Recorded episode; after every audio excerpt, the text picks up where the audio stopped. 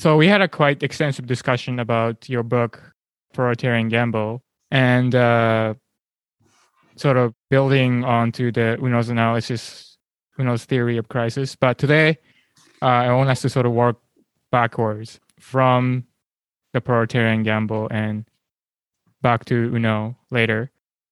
Yeah, like we covered various topics in your book, but we actually didn't get to explore some key concepts, chapters in your book that are quite important to the overall analysis and argument of your book.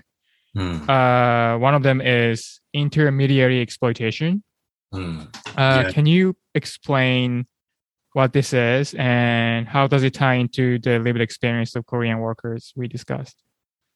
Intermediary exploitation, yes. In Japanese, they would say chūkan sakushu. And intermediary exploitation, I mean, the concrete example would be the Korean peasant who comes to the city in Tokyo, gets a job in the day labor market, works for a construction company. And the construction company has hired subcontractors, let's say 2 of them, and each subcontractor has their own crews of workers. So then the workers get paid by the subcontractor and then the foreman and different tiers within this vertical structure. And the worker gets paid a wage every day, but 15 to 20%, let's say, of the wage gets pinched off the top and goes into the pockets of the subcontractor.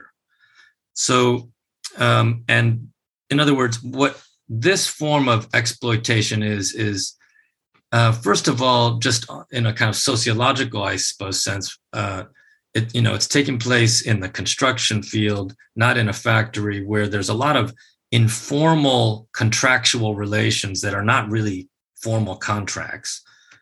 In the day labor market, it's more of a verbal promise like, hey man, you want to work today for 2 yen an hour? And they say, yeah.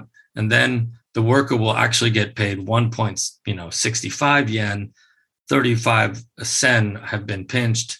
And he says, hey, where's my 35 sen? And he's like, well, we supplied you with the tools. We supplied you with the introduction to the construction boss. And so that's our commission, as it were. So this structure is what they called intermediary exploitation, because the workers actually exploited, not directly by the dominant capitalist subject in this, but an intermediary kind of quasi-institutional person, say, who brings you to a job and then takes some money from it. So that's what they called intermediary exploitation. It was very dominant, not only in the construction industry, but in the forestry industry, as well as in the mining industry. Any job basically where the worker had to borrow tools of the, or in other words, if you don't have your own tools, you got to rent the tools. If you don't have your own house, you may have to pay for housing fees. And so basically in the case of Japan, it was a kind of place, it was also a place, we could say, this intermediary exploitation. For example, dormitory systems, which are owned by a construction company. The worker sleeps there and eats there and has to basically pay fees for those things, which come out of the wage. So basically, we get into this whole question of, real wages, formal wages, the determination of wages. Problem is sometimes for the Korean workers, they didn't get paid at all, where the subcontractor often couldn't meet their own ends, and therefore they would have to sacrifice, wages for a whole crew of workers. And the Korean workers, colonized Korean workers, were the guys who said, hey, how come we're the only ones who aren't getting paid? And so then we get into these questions of exploitation, but it's not exploitation in, I would say, the kind of archetypical 19th century sense of industrial capital in the large-scale industry factory system, which, for example, Marx would analyze in terms of, the production of absolute surplus value or relative surplus value. It's not, the model is not necessarily the factory system in this case of intermediary exploitation, because between the workers and the capitalists, there's an intermediary strata that has power and who gets paid, who's part of the economic chain of command that dominates this wage labor. So the Koreans, and the colonized Koreans in Japan, were not the only ones who struggled against practices of intermediary exploitation, but we could say that for Korean workers, intermediary exploitation was definitely the dominant or normative mode of wage labor outside of some of the factory systems where Korean workers were also employed during World War I and later in World War II. But especially during the economic depression of after World War I, as you said, the depression, I wrote it as recession, but I've been told to correct it and say depression. In the depression, we see intermediary exploitation really becoming very pronounced and prevalent in the Japanese labor market. And what the Korean workers wanted to say to the Japanese workers was, they said, you know, you guys, we're also exploited, but it's a kind of particular way of being exploited.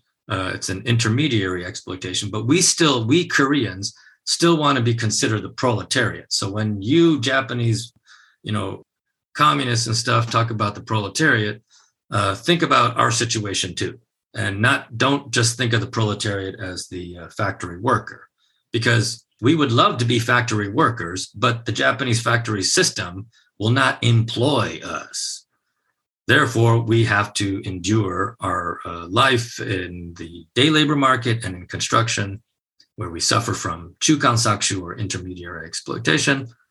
And as a result, our struggle as a universal proletariat is diminished because we feel fragmented and separated from you and you from us, and we cannot help each other. And that's a bad situation. So chūkan sakushu is a way to, for me, rethink the concept of the proletariat from the position of having to sell labor power as a commodity. So we tend to think of the proletariat in the 19th century sense, for example, as the, you know, industrial factory worker that Marx analyzed in Capital, or that he, you know, used as illustrations in Capital.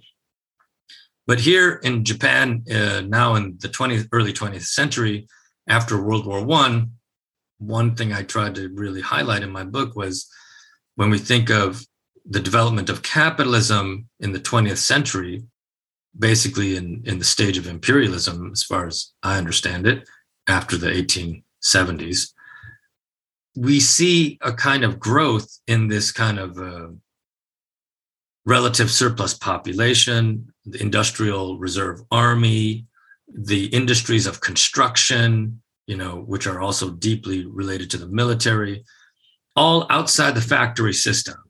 Of course, the factory system is developing alongside this, but especially after the Depression, we see these kinds of intermediary forms of exploitation growing, mostly to try to control this huge mass of the population who is not directly employed, who may be semi-employed or totally unemployed.